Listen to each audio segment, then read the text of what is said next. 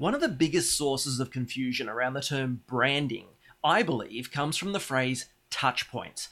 See, branding has often been explained as this this long-term commitment between you and your and your market, which is going to result from those thousands of interactions between a customer and the brand's touch points over time.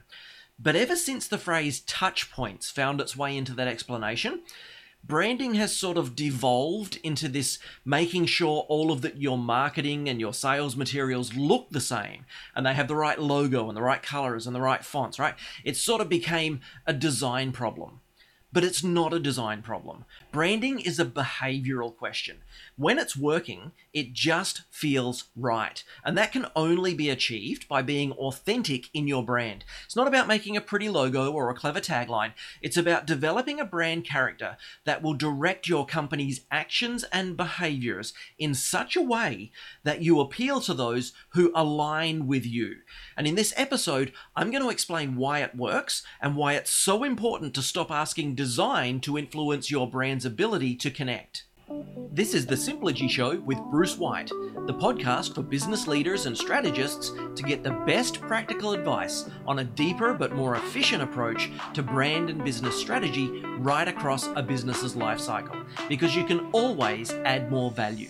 Let's get into it. I had a really interesting call with a client recently, and we had one of those evolutionary conversations where you just kind of chase a metaphor all the way down the rabbit hole, right? So we were talking about branding, and this this guy is a, a long-time client of mine, and he's a true believer in the results from branding because he's experienced them, right? So I don't need to convince him of the power of branding. But he's also taken our strategist training programs and he's been having real trouble explaining it to his prospects because there's just so much misinformation out there from designers and marketers confusing branding with other disciplines.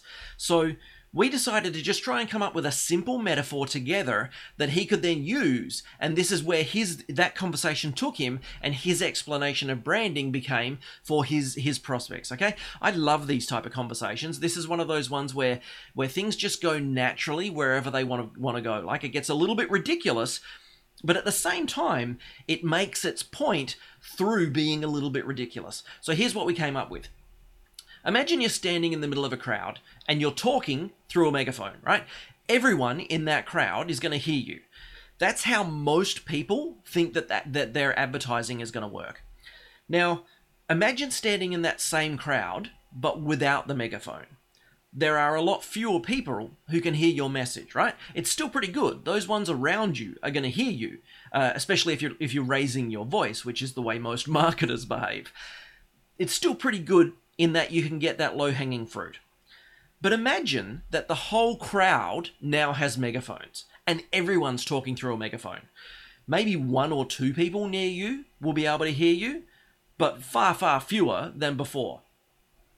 Now imagine there's a stage at the edge of the crowd. Everyone's still got those megaphones, but there's also a band playing on the stage. How many people are going to hear you now? That's the closest comparison to what most people experience in today's advertising world. It is so na- noisy, it is so crowded, it is so busy that no one hears you, right? So, how does branding help solve that problem? Well, imagine that you're in that crowd and you've got a broken arm.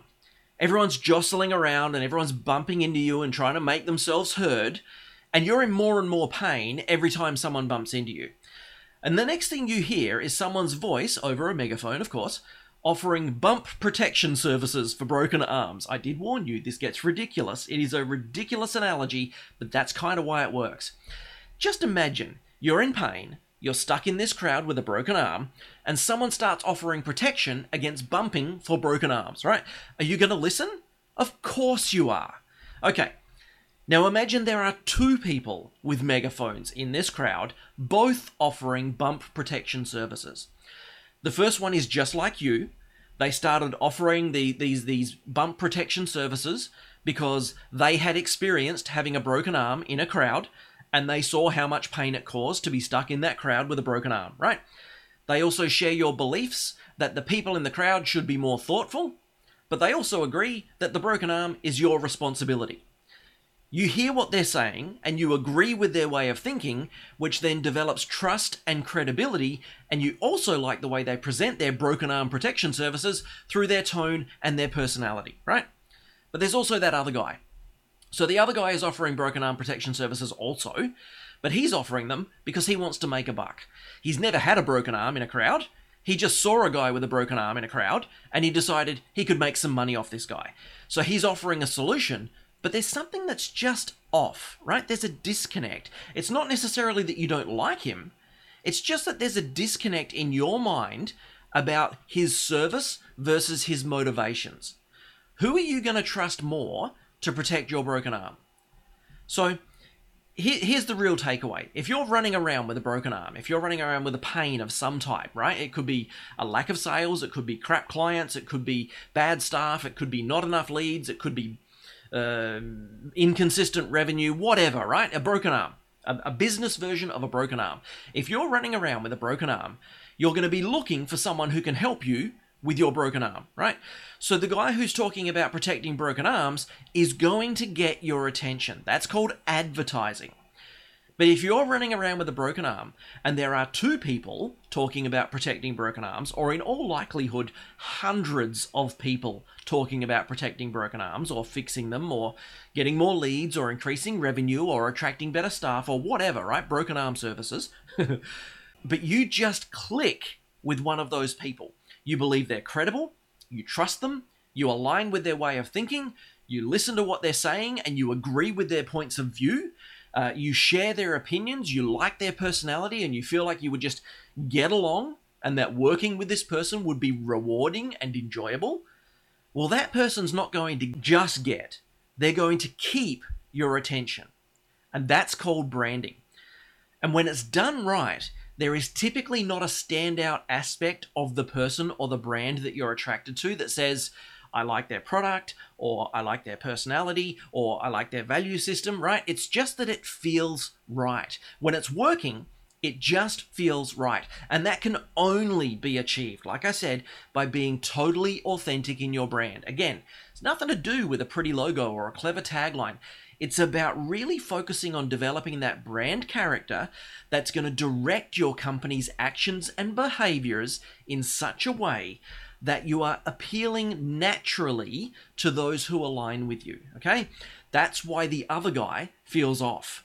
It's inauthentic. He might be saying the right things, but there's something that's just off about him. So even though you're going to put a whole lot of effort into developing all of those things I mentioned personality, character, tone, values, vocabulary, perceptions, uh, differentiation, positioning, everything that goes into a brand, right? Even though you're going to put a lot of effort into developing those, most of those things aren't going to go on your masthead or the hero image of your website or even your about page, right? They make up who your brand is and the way that you behave and the way that you act. And it's that behavior and it's those actions that are going to create the connections with your like minded audience. So your brand doesn't need to go and find people with broken arms, right? That's a marketing question. But developing your brand has to uncover which type of broken arms you can fix, how you can fix them, what makes your fix different and better than others, and who has that specific type of broken arm problem, okay? Which is why so much marketing out there is so hit and miss. It's like this spray and pray activity because this step hasn't been completed before they've started spraying and praying, okay? So then you're just running around talking to everyone with a broken arm. But the guy who needs you to keep the crowd back from his broken arm while it is mending is a very different conversation to the one you would have with the guy who needs his arm set in a cast, right?